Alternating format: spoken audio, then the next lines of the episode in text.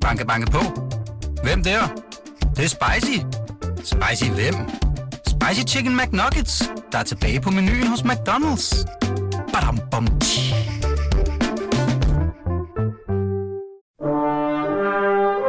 Du lytter til Radio 24 /7. Velkommen til Flaskens Ånd med Poul Pilgaard Jonsen. Vi har forlagt residensen fra kanappen på Frederiksberg til mit sommerhus i Tisvilde, for det er ærligt talt for varmt i den kanap. Og det er der faktisk næsten også her. Vi har øh, alle døre og alle vinduer stående åbne, og alligevel er det lummert. Men vi skal i gang, Torben Seller, dagens gæst her i Flaskenton. Velkommen. Tak skal du have. Og altså, øh, der er jo masser af gode grunde til at invitere dig. Men der var også en øh, helt geografisk, nemlig at du tilbringer hele sommeren her i Tisvilde. Ja, og, og også vinter, hvis jeg kan komme afsted med det. Sammen med din kone Grundbrit Seller. Ja, det er jo ikke altid, hun når herop, vel? Men øh, øh, i weekenderne gør hun jo Ja. Ja. Og ved du hvad, Gunbrit var faktisk, øh, var faktisk en ret tidlig gæst i Flaskentånd. Hvis vi går, altså vi har jo sendt det næsten 8 år nu, og jeg tror faktisk, at øh, Gunbrit var med inden for det første år. Nu er det så hendes mand, der sidder mm. over for mig. ja. Og ved du hvad, øh, også på det vinøse område, så spiller det geografiske en betydning, kan man sige. Ikke fordi vi skal have vin produceret i lokalområdet, det gider jeg simpelthen ikke. Nej. Nu han nok Nej. sur, ham der har en vingård her, øh, lidt uden for byen. Jo, jo. Men fordi jeg synes, det var så oplagt at gå op til en meget lokal vinimportør, der er kun halvanden kilometer cirka herfra. Øh, to måske lige op til Holløse. Og der bor jo øh, en mand, der driver, øh, eller et ægtepar, der driver et vinfirma, der hedder Bedre Bourgogne. Og dem har jeg faktisk haft vin med fra før her i programmet, og det er ikke engang, ikke engang ret længe siden, men jeg synes, det var for oplagt nu, når vi nu var i Tisvilde, og det var en Tisvilde-gæst. Så vi skal have vin fra Bedre Bourgogne. Mm. Og du sagde, inden vi begyndte, at øh, du vil ikke se flasken. Nej, det er mere fordi, det, er altid så sjovt ligesom at, at smage. Ikke, jeg tror ikke, jeg kan gætte det, men altså, det, jeg, jeg har jo selv besøgt den der, efter jeg, efter jeg hørte øh, et af dine programmer. Øh, jeg kan ikke huske, hvem der var gæst. Kan det have tænkt, at måske var øh, en, noget af en Asger Jorn-familie? Jeg ved det ikke. Du serverede i hvert fald en, en hvid Bourgogne fra det, der hed Bedre Bourgogne. Ja. Så jeg tog det op bagefter. Jeg, jeg gør mange gange de ting, der bliver sagt i, det, i, det, i dit program der. Nå, men øh, jeg, Ja. jo, Ja, jeg tager proppen op. Ja. Altså, og jeg, det gør ikke noget. Jeg skal nok at sige, hvad det er. Jamen, det må du gerne. Øh, men, men jeg kan afsløre så meget, så det er en hvid Bourgogne, og det Nå. kan du også regne ud, fordi han sælger nemlig kun Bourgogne. Ja. Og du kan jo se på farven, at det er en hvidvin. Ja, ja. Så øh, det er næppe nogen stor hemmelighed, Nej, nej. jeg afslører her. Og det er selvfølgelig Lars deroppe fra indehaveren, som har besluttet, hvad vi skulle drikke. Okay. Ja, Ser flot ud i farven, sådan Ja, en, en vin der. sådan. Flotte glas også. Det er godt. Skål, Torben Teller. Skål. Tak Fik jeg egentlig sagt, at du er skuespiller, men det ved Ah, folk jo nok ja, ja, godt, ikke? ja. Jo. Øh, og så ved de garanteret også, at du øh, har været med i så populære fænomener, som så hatten passer, mm. og hatten rundt. Ja, Altså impro, Ja. teater, ja, improvisationer, ja, simpelthen. det er det. Sammen med, hvor mange var I? Tre? Andre, ikke? Altså jo, fire, ja. Jo, jo. Ja. Ja. Fire mand. Skål. Skål. Lad os prøve.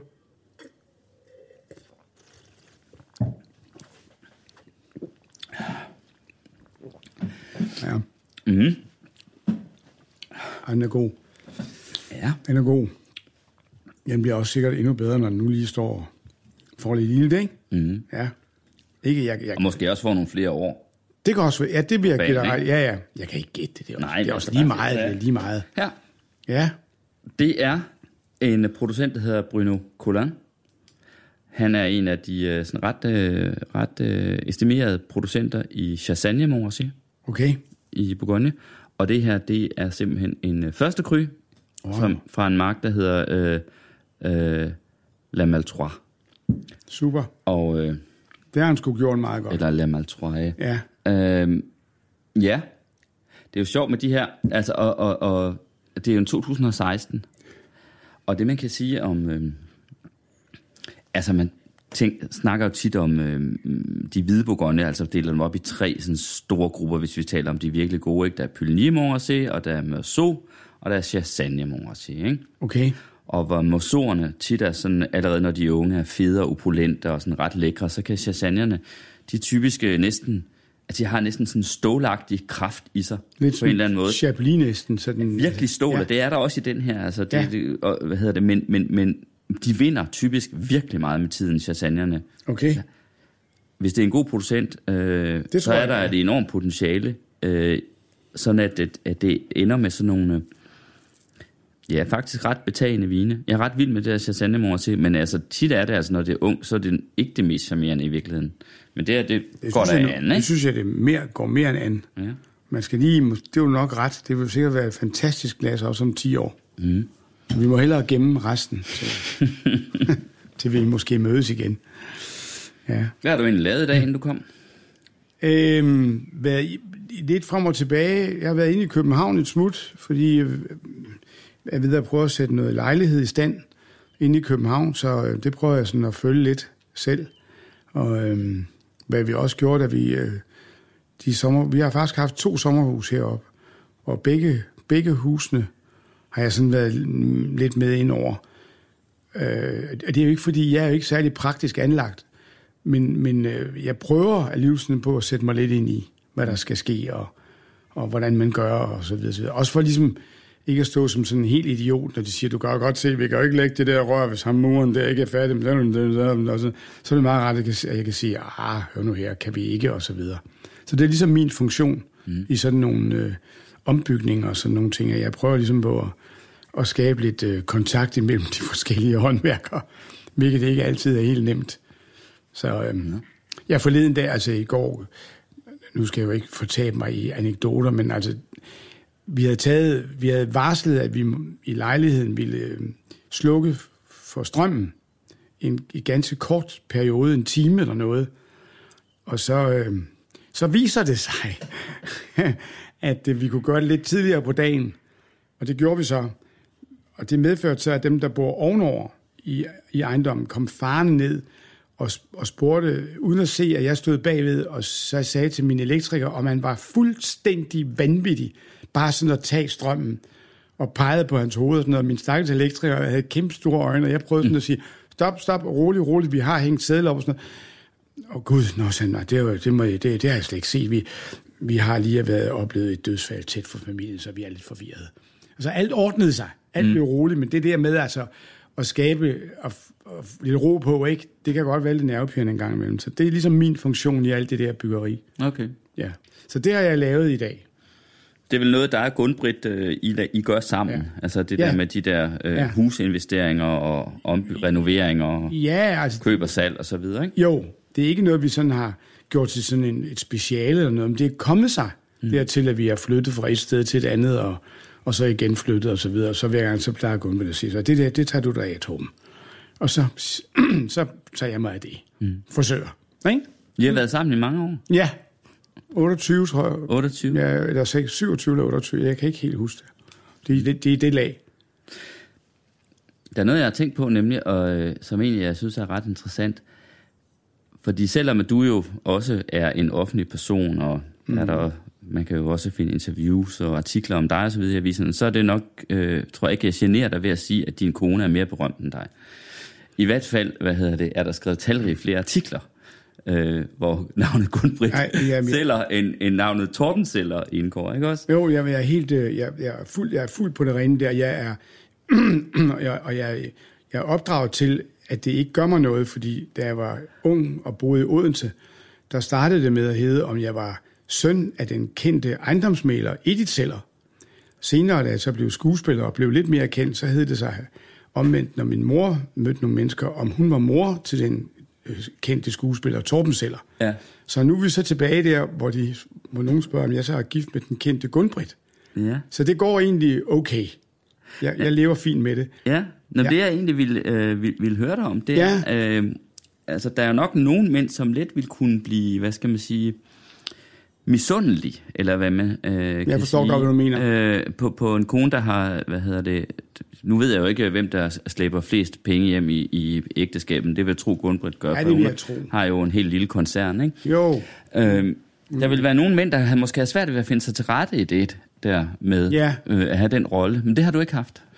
øh, egentlig aldrig. Nej. Og det, og det er ikke noget, jeg sådan har besluttet mig for. Altså, jeg har aldrig, aldrig, jeg har aldrig befundet mig specielt, eller, eller følt mig sådan macho, eller jeg sådan skulle være den, der ligesom bestemte noget overhovedet på den måde. Jeg er sikker på, at jeg er et eller andet sted er en forfærdelig controller alligevel, eller control freak, men, men lige præcis det der, det, det har jeg egentlig aldrig, aldrig haft behov for. Jeg kan huske, at jeg arbejdede på et tidspunkt med, ja, det er nu man nået så gammel at sige, jeg kan huske, og jeg kan huske sådan en gammel mand, der sidder, det er jo dødssygt at høre på.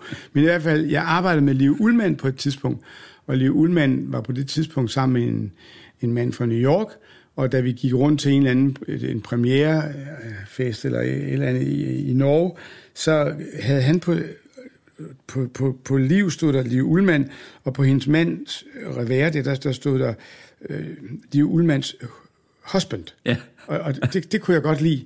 Det synes jeg, det var, det var, det kunne jeg godt lide. Jeg har ikke spurgt mod, at der står øh, Gunbrits mand, Nej. hvis vi går rundt sammen.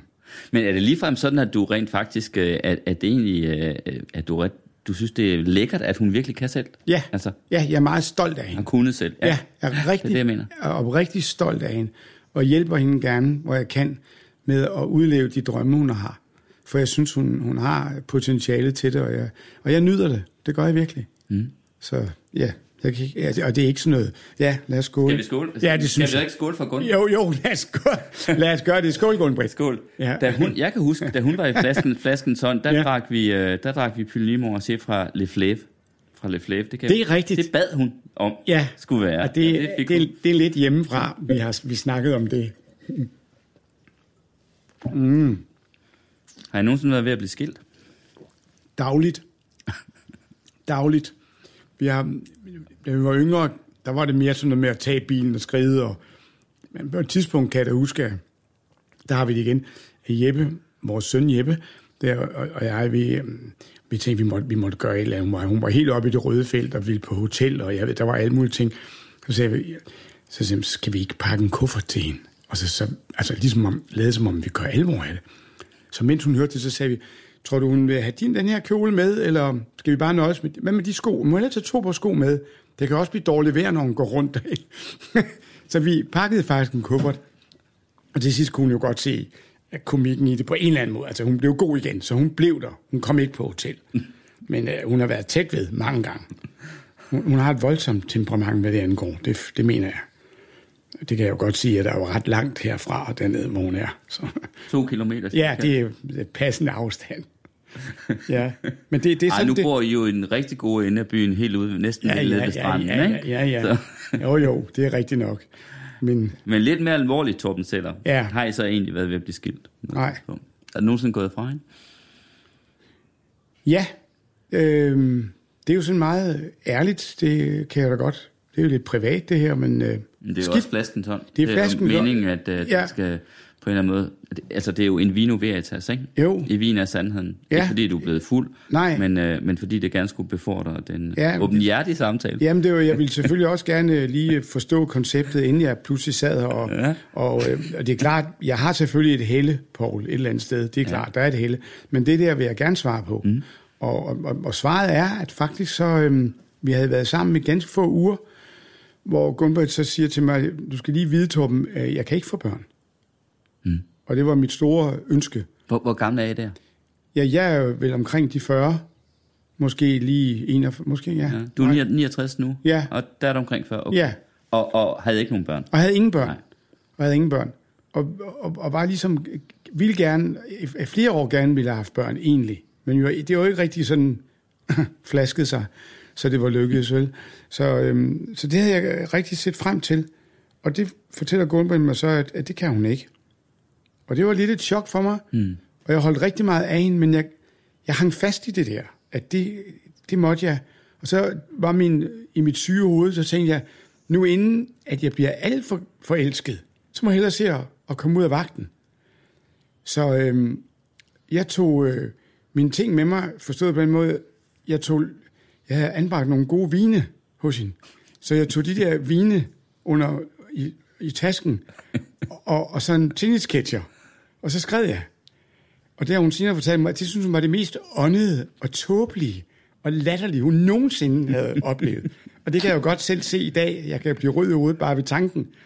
Og så skrev jeg, og var væk så i en 48 timer.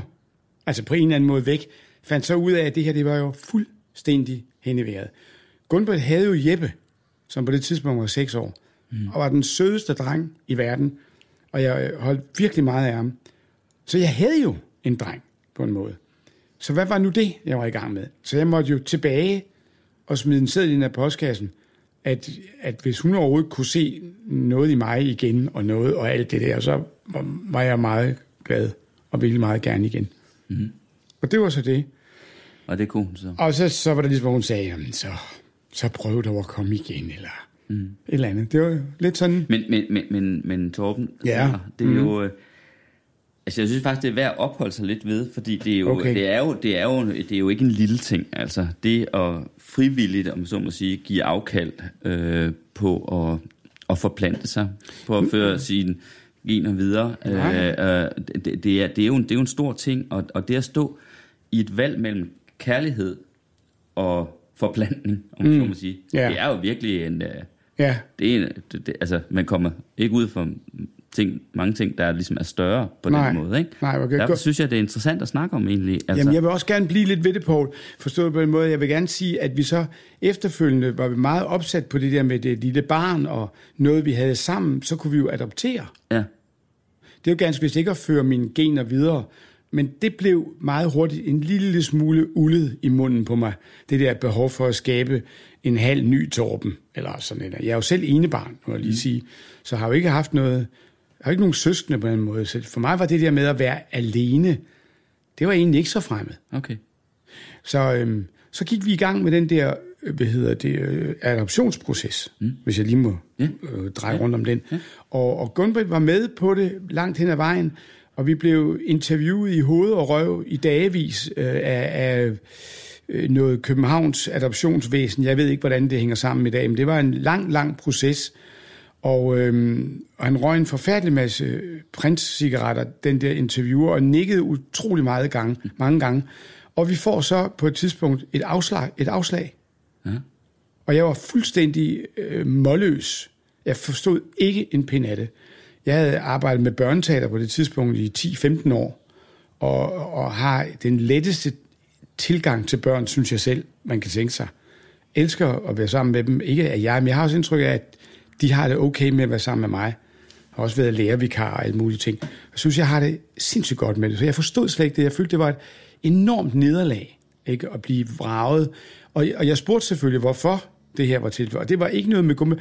Det var, det var begrundet i et, anst, i et, efter psykologens mening, et anstrengt forhold, jeg havde haft til min far. Okay. Og jeg blev mere og mere forundret. Og Så det var ikke jeres alder?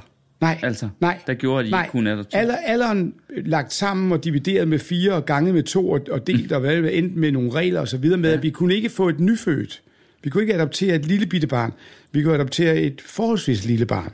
Ikke fem år, sådan noget. det var ikke så gammel, men måske to år, ja. måske tre år. Okay. Og øhm, nu begyndte det hele begyndte faktisk at blive rigtig indviklet. Og så siger Gunber til mig, helt ærligt, skal vi ikke droppe det?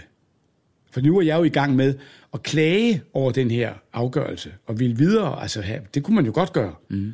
og, og, og have en, en revurdering af sagen. Men jeg gik alligevel lidt længere, og jeg prøvede at undersøge, hvad var egentlig det? Hvad var egentlig forklaringen? Vedkommende var så i mellemtiden blevet fyret på grund af alkoholisme. okay. Så jeg tænkte, her har jeg siddet i dagevis og hældt mine ting ud, og manden røg et utal af smøger, og sad formodentlig kun og tænkte på sin whisky, og, og, og så videre, så videre. Og hvad ved jeg, jeg var virkelig op at køre over det. Mm. Men alle de der ting gjorde, at det pludselig ikke var nemt, eller pludselig ikke var svært at sige, det dropper vi bare. Okay. Men sikkert dog en skæbnens ting, at først var det Gunbrit, Ja. der ikke kunne få et barn, og Ja. så var det dig, Ja, der ikke kunne få et barn, om ja, må sige. ja det kan du sige, når du ser sådan på det. Rigtig nok, ja. Og så igen var hele tiden den der, vi har jo Jeppe. Ja, ja. Altså, og, øhm, og det tog mere og mere, det fik jo mere og mere, jeg var jo nærmest flov øh, over for Jeppe, at jeg ligesom overhovedet kunne sætte det i spil. Øh, på den måde der. Altså, at, øh, Ja, at nu du skulle synes, vi det have- ud som om, at han ikke var nok. Ja, eller man sådan noget, sige. ikke? Ja, ja. Det, blev, det blev, har vi nu egentlig aldrig drøftet. Men Torben, jeg ved altså ikke lige, hvordan vi skal begrunde den næste skål, fordi det kan jo nok ikke være ham, den alkoholiserede. Nej, nej, det vil jeg sige. Medarbejder Men- der, nej, og, og det kan jo nej. heller ikke være det, at I ikke øh, fik adopteret et barn, så måske skal det bare være en hjertestyrkning, hva'? Ja, lad, lad, I den her lad os gøre det sådan. at Det, det, det er jo en god måde at gøre det på, på. Men altså, kunne det egentlig ikke være meget sjovt lige at prøve? Altså bare, altså nu er du jo, du blev jo virkelig berømt som, øh, som øh, hvad skal man sige, improvisationsskuespiller, ikke? Jo. Altså, Jo. øh, ja, den passer, have den rundt. Så nu kan jeg ikke lade være med at tænke, at ja, jeg har ikke nogen erfaring i den slags. Øh, men, men, øh, og ikke, at vi skal la- lave et show her, men faktisk lige at prøve øh, at sige, lad os lige for et øjeblik prøve at tage ham på ordet, ham der er den alkoholiserede medarbejder, ikke? Jo. Altså som påstod, at, øh, eller som gav dig afslag Ja, på grund af dit forhold til din far. ja. Hvis vi nu lige prøver at leve os ind i, hvad kan det være, han rent faktisk har ment med det, tror du? Jeg, jeg, Hvad er det, der har fået ham til at sige det? Ved du hvad? Jeg tror, jeg har en tyrkertro på, at hvis man spørger nok ind til nogle ting, og bliver ved at vende og dreje, og nikke tilstrækkeligt mange gange, så kan man få mig til at fortælle de utroligste ting, mm. og måske også andre mennesker til at fortælle de utroligste ting. Og hvis man så bagefter ligesom forstørrer de ting, øh, i, øh, meget større end jeg. Hvis jeg nu havde forelagt mig rapporten, for eksempel, Ja. læst den op for mig, og sagt, nu se, hvad jeg har skrevet her. Hvad, hvad mener du om det? Vil du, vil du være med til at læse korrektur på det, jeg har observeret hos dig? Ja. Så vi jo have skrejet og protesteret og sagt, jamen det er jo, du har slet ikke forstået, hvad det var. Min far, og så videre, så videre, var en, en voldsom temperamentsfuld herre. Jeg havde ikke noget dårligt forhold til min far. Dengang var man ikke så tæt på sine forældre altid. Jeg var Nej. i hvert fald ikke.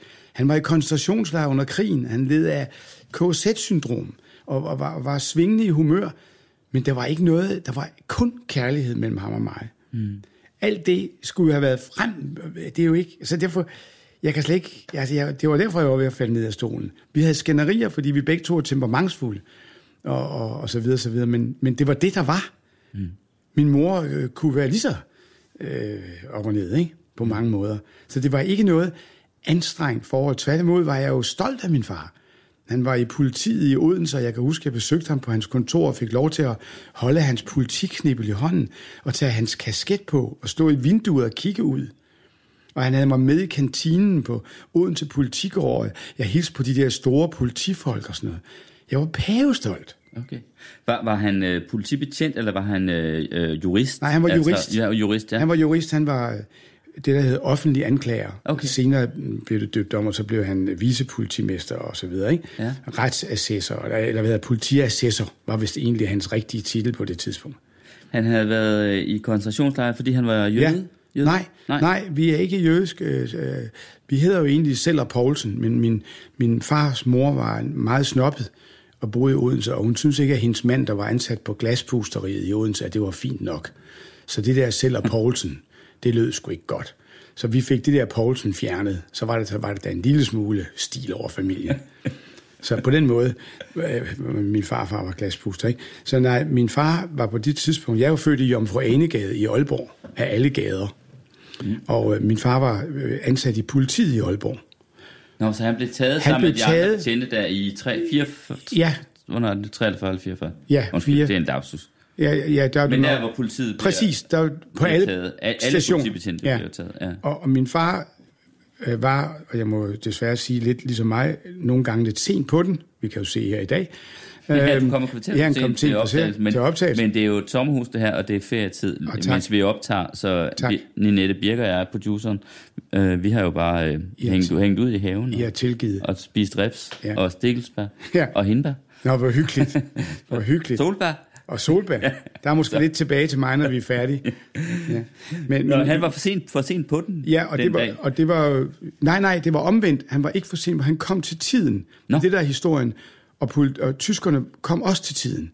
Så alle var der klokken 10. Og der var min, mødte min far så også ind, undtagelsesvis. Og det var lige præcis det tidspunkt, hvor de tog dem alle sammen. Så han når lige at, at give 1100 kroner til en, en kontordame, øh, som hun så stak ned i sine strømper, for ligesom at skjule det. Og det var de penge, han lige havde, fordi han så i ånden, at hvornår ville han komme tilbage til min mor. Ikke? Og så så hun ham ikke mere. Så blev han taget og fjernet. Og kør- så kom han i... Øh, så kom han til Frøslev. Vel, først Frøslev, ja, der kom Ja. de ned først, ikke? Ja. Senere kom han til Buchenwald, Ja, og senere kom han til Nøgengammen, okay. og så kom han hjem derfra. Og der var han jo nok, hvis man havde set på det i dag, man sagt, der var han færdig. Der var han spoleret på en eller anden måde. Han var ikke færdig, men han var, han var traumatiseret på en eller anden led. Det talte vi ikke om. Kun ved befri, på befrielsesdagen havde vi et, et gråt chatek, som blev pakket ud. Nu bliver. Det bliver du meget bevæget Jeg er over. lige lidt. Ja. Mm. det forstår jeg godt. Så blev det Altså. pakket ud, og øh, der lå så et stykke sæbe, og der er hans nummer, og øh, en pibe, hvor der var indgraveret nøgengam, den dato, Buchenwald, den dato, som var røget fuldstændig i stykker. Og det viste han mig så, og så nogle billeder derfra, og så talte vi kort om det. Jeg kan ikke engang huske, hvad vi snakkede om, så blev det pakket sammen igen, og så blev der slet ikke snakket mere om det. Er det rigtigt? Ja, intet. Intet overhovedet. Han har overvejet hængninger, han har overvejet alverdens ting, blev aldrig, aldrig, aldrig omtalt. Jeg kan huske en gang som den eneste ting, hvor han ligesom kogte over, eller på en måde, det var da vi havde en ung pige i huset. Både, både min far og mor arbejdede vildt meget, så jeg blev jo ofte passet af de der unge piger. Og der havde vi så en ung pige, der hed... Det har jeg lige glemt. Øh, og hun havde en kæreste, meget naturligt, og han viste sig at være fra et tysk flådebesøg, der var i Odense på det tidspunkt. Okay. Og det kunne min far ikke, ikke have. Nej. Det var ikke noget sådan, der var slet ikke noget at diskutere. Det var, han kunne ikke have det. Så hun måtte besøge ham et andet sted. Ja. Jeg så videre, ikke? Og hun ja. fortsatte selvfølgelig med at være. Det var slet ikke, han var ikke på den måde, men jeg kunne bare mærke på ham, at det kunne han ikke have. Mm. Så, så det var på den måde, mm. at det ligesom øh, tog en drejning. Så. Nej, men sådan, jeg kan huske. Det var, en hård, det var hårdt, øh, tror jeg, for min mor for ham hjem i den tilstand, han var jo ikke. Og, og der, deri var, tror jeg, hans humørsvingning lå meget der. Kunne ikke komme op om morgenen, øh, var, var, var kun til noget sent om aftenen, elskede at feste og med vennerne og også med hende selvfølgelig. Men det var altid sent, sent. Mm. Og han, var jo, han skulle jo hver dag møde i retten, og det var jo så på anklagersiden, det vil jo sige, det var jo alt fra knallertyveri og så videre, så videre. Så han skulle forberede sig på alle de her sager. Det var egentlig ikke noget, det var ikke noget sådan rigtig rart arbejdsliv, synes jeg ikke. Det kan man ikke sige. Men han var, han var, han var mestendels glad. Okay. Ja, det vil jeg sige. Men fik, erklæret, fik erstatning øh, til sidst af en eller anden symbolsk erstatning fra den tyske stat. Jeg kan ikke huske, hvad det var. Mm. Det lykkedes, men det var bare en, en symbolik jo. Mm. Og Det er sjovt, jeg kom lige til at tænke på, på før, da jeg har faktisk... øh, Jeg har mødt ældre mennesker, som jo altså ikke handlede i Aldi.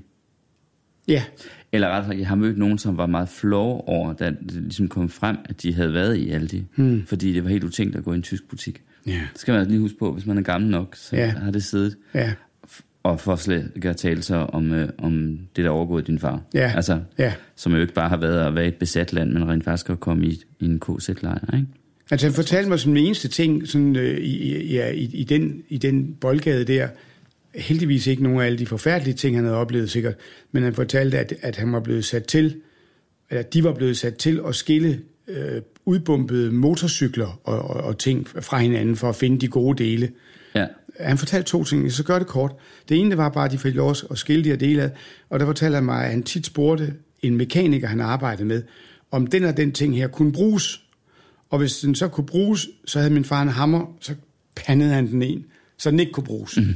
Det var så hans lille øh, Bidrag. bidrag til Modstand. Ja, modstand Ja. ja. dernede under de vilkår. Ja. Og det andet, han sagde, det var, han sagde altid til mig, husk Torben, øh, vi boede i barakker, jøderne og russerne, de boede i telte, så længe de levede. Mm. Så det var sådan set den eneste ja, sådan, klare kommentar, jeg husker. Mm. Det lå heller ikke i korten, at vi sådan skulle spørge. Jeg spurgte ikke til min far, hvordan var det at overvære en hængning, eller hvordan var ditten og datten, alle de ting. Det var slet ikke noget, vi, øh, jeg, fik, jeg fik aldrig snakket med ham om i den tid, han levede. Ja, Lad os lige drikke. ja, Mm. ja. Mm. Men du mener, det prægede mm. ham resten af hans liv? Det tror jeg. Det tror jeg, sådan i, i momenter. Mm. I momenter. Og, og måske også gøre ham syg til sidst. Det kan man jo ikke afvise. Han, Til sidst, hvornår var det? Ja, han var jo... Øh, jeg husker ikke præcis, hvornår han døde, men han var i hvert fald ikke mere end, end 61 år gammel. Det var ikke gammelt. Nej. Og, men han havde haft meget, meget problemer med sin mave altid, men mange gange sidder følelser jo også i maven, ikke? Så måske var noget af den, den cancer, han fik øh, i maven, og, og efterfølgende en stor operation, hvor de fjernede meget af det, og hvor han så lå der i- på sygehuset og, og var meget svækket, og dør faktisk, han, han kommer til at, og, og, de fjerner så meget, så han får hikke, og han hikker i 14 dage, og uafbrudt, og kan ikke altså indtage.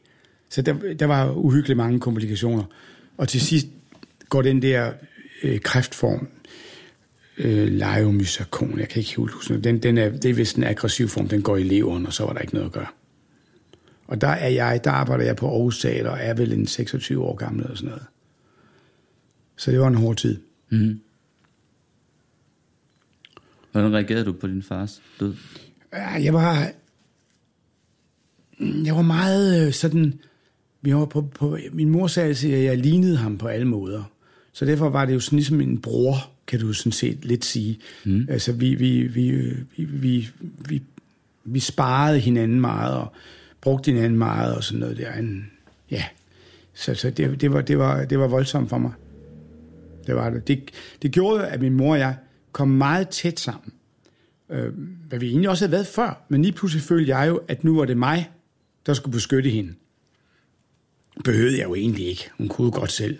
Hun havde en meget driftig og dygtig ejendomsmælerforretning i Odense i mange år. Så det var jo ikke, fordi hun sådan på den måde. Men, men det der med, at vi havde kun været tre. Jeg har jo ikke nogen søster. Og nu var vi kun to. Det var, det var, det, det var lidt, det var en sej. Det var en sej en, og jeg arbejdede meget i Aarhus, og jeg arbejdede i København sådan videre. ved. Og jeg, jeg tror, jeg sådan var overbeskyttende. Og jeg tror, hun lod mig få lov. Mm. Ikke? Sådan på den måde der. Og sagde, det skal nok gå. Jeg skal, har du det godt, mor? Og sådan noget der. Alle de der ting. Og hun er så alene nogle år og møder så en ny mand. Og det var godt. Men øh, det, det, det, det tog lidt, ja. Men, men, men min mor siger jeg også som barn, jeg var, Torben, du var altid en glad dreng. Så måske har jeg forsøgt at holde fast i det. Det ved jeg ikke. Du var en glad dreng. Ja, det sagde hun. Måske også en lidt øh, forkælet dreng. Det vil jeg tro. Altså, det er jo bare en kliché, men fordi Nej. du er ene barn, ikke? Altså, Jo, jo, det er øh, det, man siger. Ja. Og den var, det var også en kliché, jeg hørte meget dengang. Så jeg, jeg var ikke stolt af at være enebarn. Jeg vil gerne være ligesom de andre. Men det var ikke altid nemt at være. Jeg er meget ordblind, eller var meget ordblind. Så derfor flyttede jeg mange skoler Okay. i, i Odense. Jeg har gået på fem forskellige skoler i Odense. Og det var hver gang, når skolemiljøet blev for voldsomt af den ene eller den anden grund, sådan noget, så, så tror jeg ikke, lille, lille sarte Torben kunne klare det. Så måtte vi finde en ny skole. Det var min fars strategi, det var, det kan ikke passe, at drengen er dum. Han må, det kan ikke passe, mm. at vi har fået en dum dreng. Så vi flytter ham indtil, at der er nogle skolebetingelser, der er bedre for ham.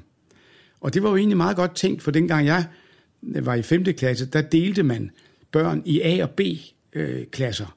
De boglige, de kom i B, ikke? Og, og, og de praktisk anlagte skulle i A. Og jeg bestod jo ingen prøver. Jeg var jo tære og ordblind og alt muligt. Jeg, kunne være, jeg var også talblind og lettere farveblind. Og når man har alle de tre egenskaber, så har folkeskolen ikke ret meget at byde på. Så derfor så var jeg ligesom lost imellem alle stolene.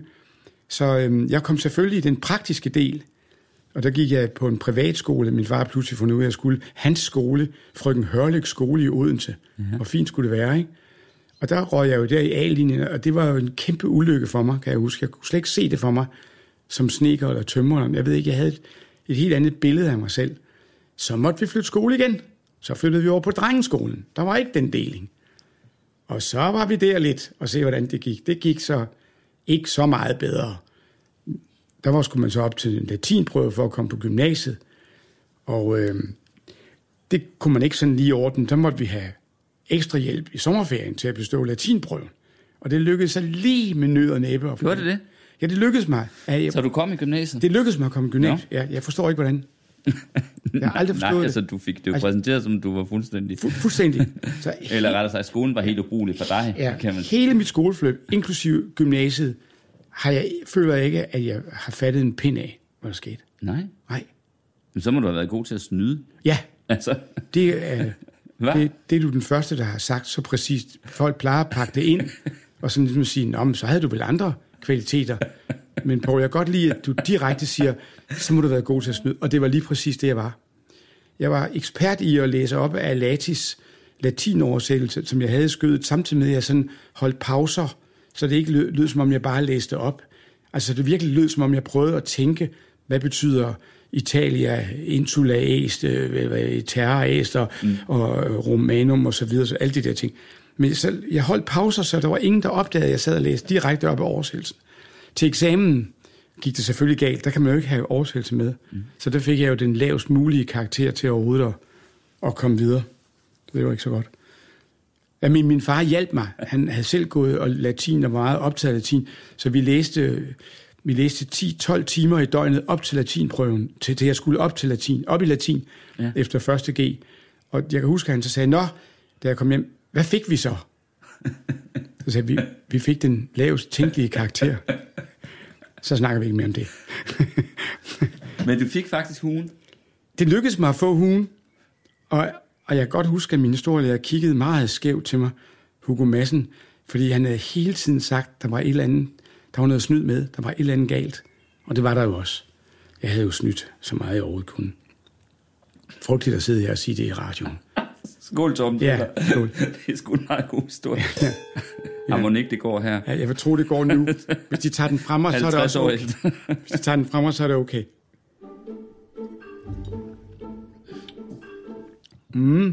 Hvad tænkte du så, du ville være? Egentlig. Øhm, der var ikke, der var ikke øh, nogen tvivl i mit sind. Jeg havde på et meget tidligt tidspunkt øh, interesseret mig for amatørteater. Og øh, Morten Grundvald, som jo desværre ikke er her mere, var også er jo lidt ældre end mig, og faktisk også fra Odense, og gået på det samme amatørteater.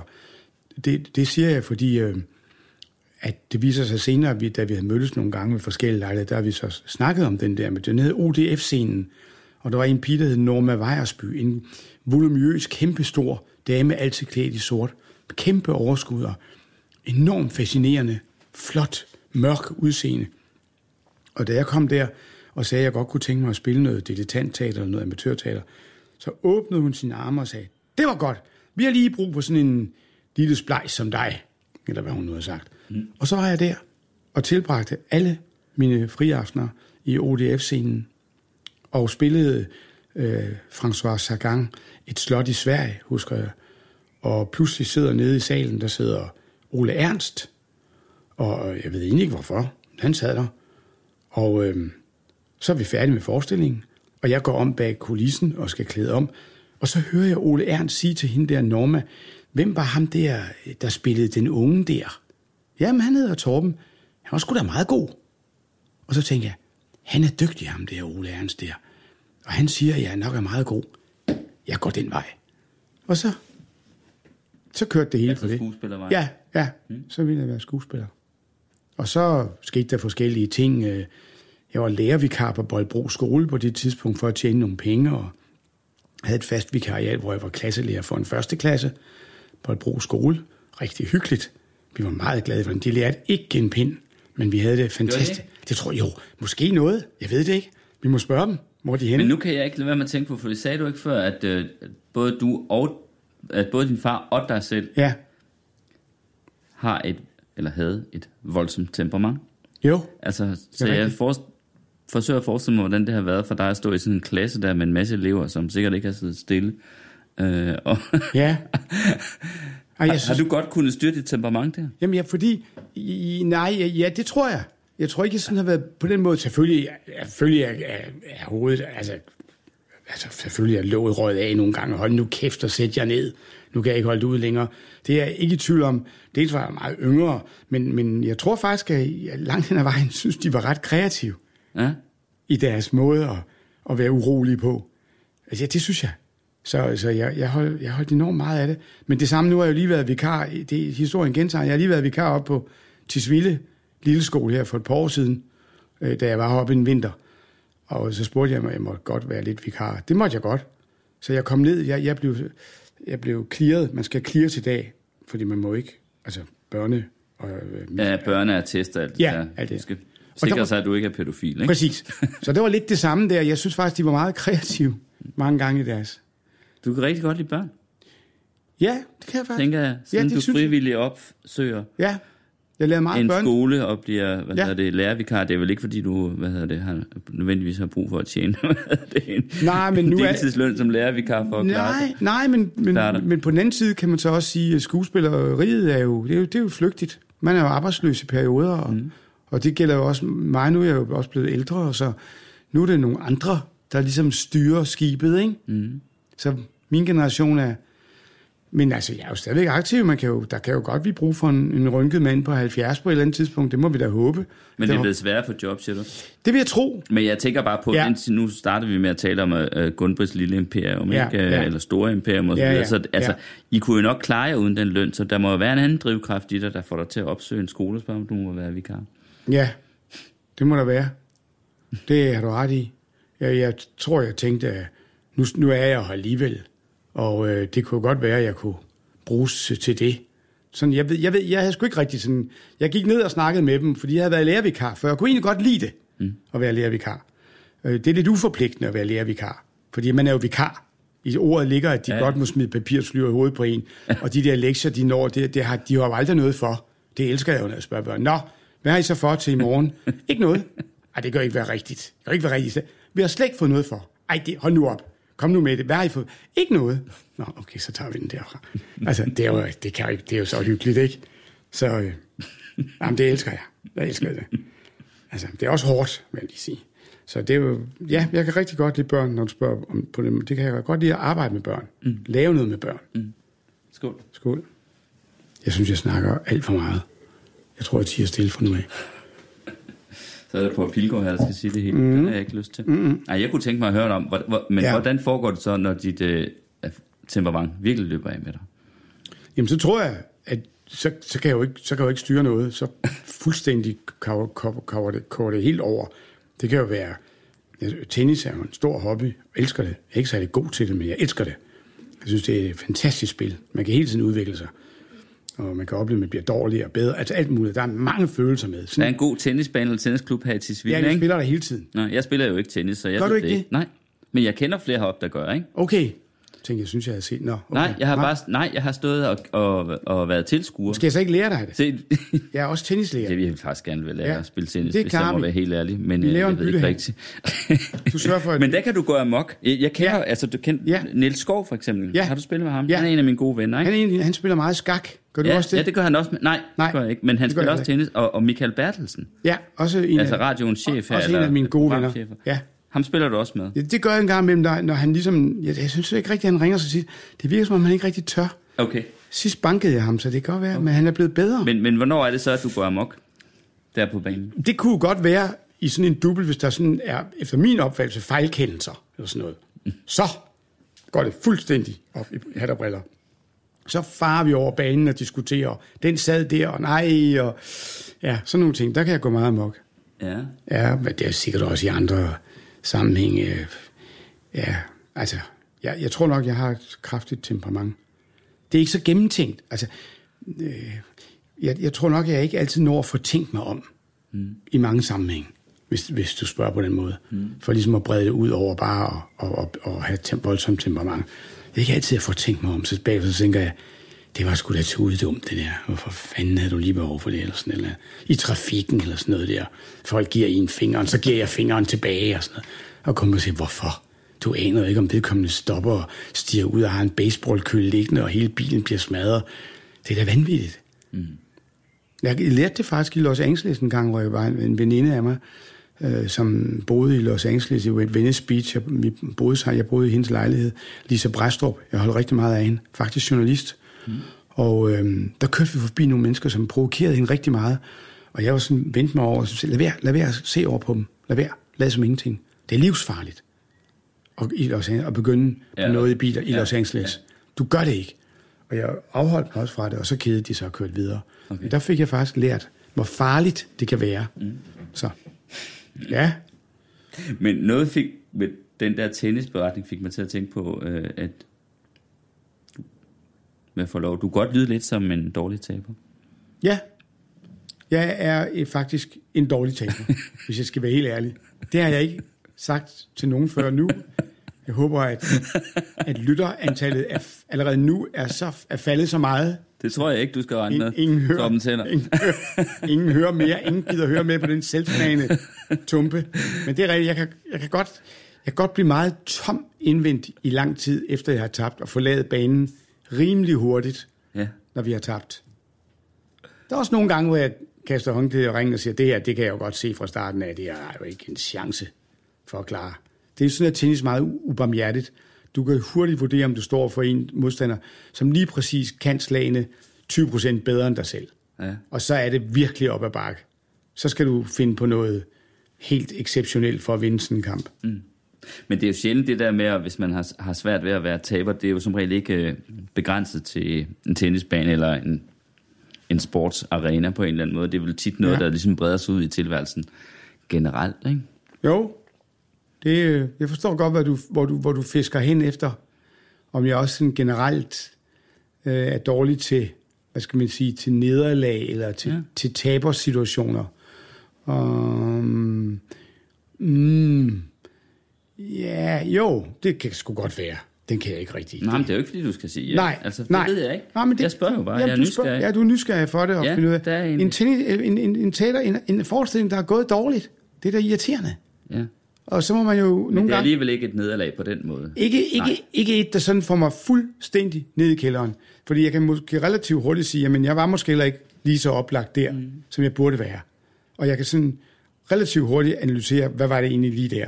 Det må vi skulle lige rette op på. Ja. Det kan godt være, det ikke sker næste gang. Så sker det næste gang igen. Jeg har altid haft det godt på scenen. Egentlig. Altså, det ligger meget naturligt til mig at stå Ja. der.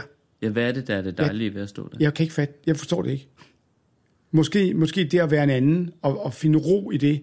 Nu er vi her, og nu spiller vi den rolle, og vi starter her, og vi slutter der. Nu er vi der. Så bliver vi her, og tager det stille. Og, der er ikke, og vi skal ikke andet. Ingen telefoner, ikke nogen planer, ikke noget. Så vi er bare her. Og så får vi det bedste ud af at være her. Jamen, så kan vi så godt sige replikkerne så godt som muligt. Altså, det der, det værste, der kan ske for en skuespiller i virkeligheden, efter min mening, det er, at man siger replikken, og så står man bagefter og siger, ah, den var vist ikke helt god, den kunne godt. Så er man allerede røget ved den næste replik. Mm. Det kan du godt se. Mm. Så man er nødt til at blive i replikken. Mm. Hvordan fanden den så end lyder. Hvis du allerede er henne i det næste, jamen så bliver du, du bliver paranoid, og du kløjs i det næste, og det er det værste. Så det der med at være lige i nuet, det kan jeg godt lide. Og det tror jeg også smitter af i mit improvisationsarbejde.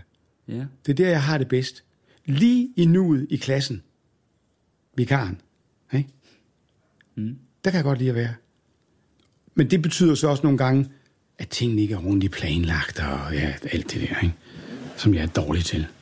At du er dårlig til at planlægge. Ja, helt håbløst. Og hvis der så er nogle andre, der har været dårlige til at planlægge, så bliver du sikkert, så bliver du Ja. sikkert rast. Pisse sur over det, jeg siger. Det skulle da have været planlagt ordentligt, det her.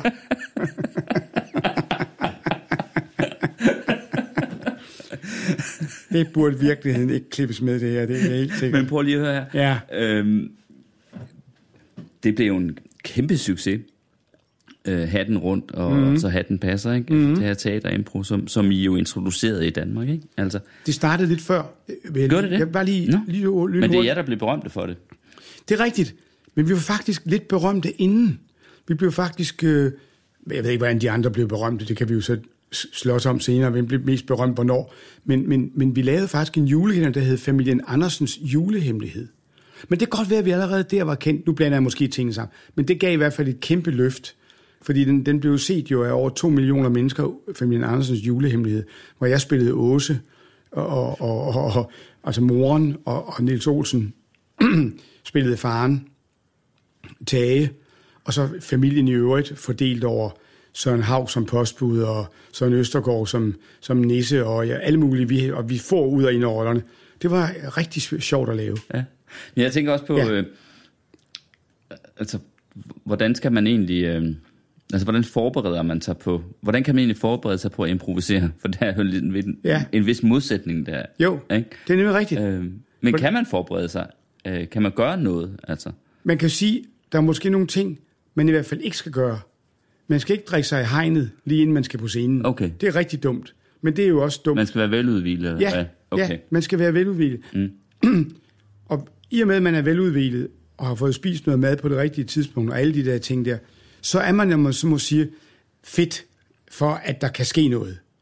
Man skal også have den der sult, og det har man jo, hvis man er veloplagt og udsov og udvilet, alt sådan noget. Mm. Sult efter, hvad finder de andre måske på? Hvad kan vi lave?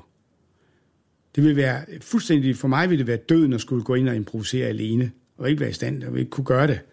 Øhm, men, men de andre er med, er, med, er med mig. Med årene, nu holder jeg rimelig mange foredrag, blandt andet om at improvisere, men også meget om humor og den slags ting. Og der vil jeg jo, snakker jeg jo meget om det der med at være i nuet. Men det har gjort, at jeg har fået en styrke. Kvæg det, vi har været mange på scenen og hjulpet hinanden, vendet os til at improvisere, så får du også en, du får også en tro på, at du godt kan klare dig. Mm. Så jeg, vil, jeg, jeg, jeg er ikke bange for at karte ud i noget improviseret, når jeg holder mine foredrag om, om kropssprog og, og, og de ting, jeg holder foredrag om. Der tør jeg godt gå uden for manuskript. Det er derfor, jeg har sådan lidt ambivalent forhold til stand-up. Fordi det er jo meget af det instrueret. Og det er helt okay. De er rigtig dygtige. Mange af dem vildt dygtige. Jeg er imponeret. Men samtidig skal det jo også virkelig virke friskt. Så det er der modsætning. Men det er jo ikke anderledes, end det er i teater. En teaterforestilling er jo også instrueret, men skal også virke frisk. Mm. Det, der så er i det, når vi går ind og improviserer, det er, at publikum langt hen ad vejen ved, de aner intet. Fordi det er en seddel, jeg har skrevet. Jeg sidder nede i salen. Det er min seddel, de spiller. Der står måske øh, alene aften på havnen øh, i Skagen. Det kunne være en seddel, ikke? Så bliver den trukket op af hatten. Den har vi aldrig set før. Og vi sidder fem mand deroppe, og ingen kender den. Og så siger konferencien, gå ind, værsgo. Og så siger han, måske, Torben, begynd. Og så kaster jeg mig ud i et eller andet fuldstændig vanvittigt øh, øh, i Skagen, og, og hvad ved jeg, whatever, og kommer mm. måske ingen vejen, og håber på, at der kommer nogen, og hjælper mig, og drejer scenen i en anden retning. Men, men det der mod der, til at stå der og sige, det her, det er noget lort, du er i gang med. Det fører ingen steder hen. Hvad, laver du her? Jeg går ud. Nej, jeg bliver og venter. Altså det der, det er en overspring. Der skal du virkelig, øh, det skal du øve dig på. Jeg ved ikke, om det var svar Det er faktisk på noget af det. Du har ikke øh, drukket helt op. Nej. Det har jeg faktisk af det her glas. Jeg skal lige lidt mere, fordi øh, vi skal, Jamen, jo, vi skal da nå at skåle en gang til. Jo, tak. Øhm, Vi vil også, har være, ikke- vi vil også være ja, altså, Slut, vi, ikke? vi nærmer os jo lidt. Ja. Jeg har faktisk også... Altså, jeg har faktisk tænkt mig, at jeg, minutter tage, tilbage. jeg har tænkt mig, at jeg også vil tage et billede. Nej, der er mindre. Der er mindre Jeg har tænkt mig, at jeg vil tage et billede af dig. Øh, Ja. Som jeg kan lægge op på Facebook. Det må gør du jeg gerne. altid om søndagen, dagen efter programmet er sendt. Så kan man se, hvordan øh, gæsten så ud i situationen. Ikke? Jeg håber, at min hvad det sidder godt. så, så man kan med fordel følge mig øh, på Facebook, vil jeg sige, hvis man gerne vil se de her billeder. Øh, Ja. Nu, nu skal du se, skal jeg lige... Jeg tager faktisk telefonen frem nu. Så sætter jeg lige den her Cézanne Monché Premier Cru 2016 fra Bruno Collin, sådan ved siden af dig. Du har så siddet og gumlet lidt på et, et halvt rundstykke, jeg havde fra i morges. Øh, du har ikke spist hele dagen, eller hvad? Jeg vil forsøge at, hvad hedder det... Øh, Skal jeg være ind over nej, her? jeg vil bare Nej. forsøge at tage det uden det der rundstykke. Ja, nå, okay. Jamen, det, er jo, det er jo alt det, vi har været igennem her. Det har jo gjort, at jeg har fuldstændig maltrakteret den der overkrydder. Hvad hedder det? Men, øh, men nu nævnte du lige Skagen, ikke? Ja, Nu er, er vi jo, sidder vi jo altså her i Tisvilde i, i, Ja. i, i sommerhuset, ikke? ja. Hvor, altså, du fortalte, du boede heroppe faktisk nærmest hele året, når du kunne komme til det, ikke? Jo. Altså vinteren. Hvad er du vild med ved det her sted? Øh, I starten, der synes jeg, det var forfærdeligt om, om vinteren. Nå, Det var fuldstændig dødt og kedeligt. Sådan tænkte jeg. Men så langsomt, ja. Der går en mand rundt ude øh, på, går på en- plænen. ja, der går en Jamen, det er en af mine gode venner, der er på besøg her. godt, jamen fint. Jeg vil bare lige, jeg vil bare lige det, du konstatere viser. Ja, Ja. det er fint. Men øh, øh, det, jo, men, men, men der Men sker... jeg går ud fra, at du godt kan lide det her Ja, område. altså, det kan jeg godt. Du er så meget. Og, og, og nu er jeg blevet rigtig glad, også for vinter. Øh, det går i blodet. Det er det bedste ord, jeg kan sige. Ligesom skoven det også går sted. i blodet. Ja, det går simpelthen ja, i blodet. Tisvilde Hegn, nej. Ja, og der synes jeg bare, at der har jeg fundet ud af, hvor ydmyg at jeg skal være. Fordi når noget går i blodet på den her måde, gør, så beder det jo ikke om at komme ind i mig. Men hvis jeg bare slapper af og siger, at jeg hader det sted, jeg hader det sted, og så lige holder op med at sige, at jeg hader det, bare er åben, så sker der et eller andet. Og så går det altså ind i en. Købmanden er altid åben. Der var ham der, ham hilste jeg også på i går. Han går der stadigvæk. Jeg hilser på ham i dag. Så der er sådan noget, pludselig er jeg ved at blive lidt en af dem. Skål. Skål. Tak fordi du kom, Torben Seller. Jeg har taget billedet. Godt. Tak fordi jeg måtte. Banke, banke på. Hvem der? Det, det er spicy. Spicy hvem? Spicy Chicken McNuggets, der er tilbage på menuen hos McDonald's. Badum, bom, tji.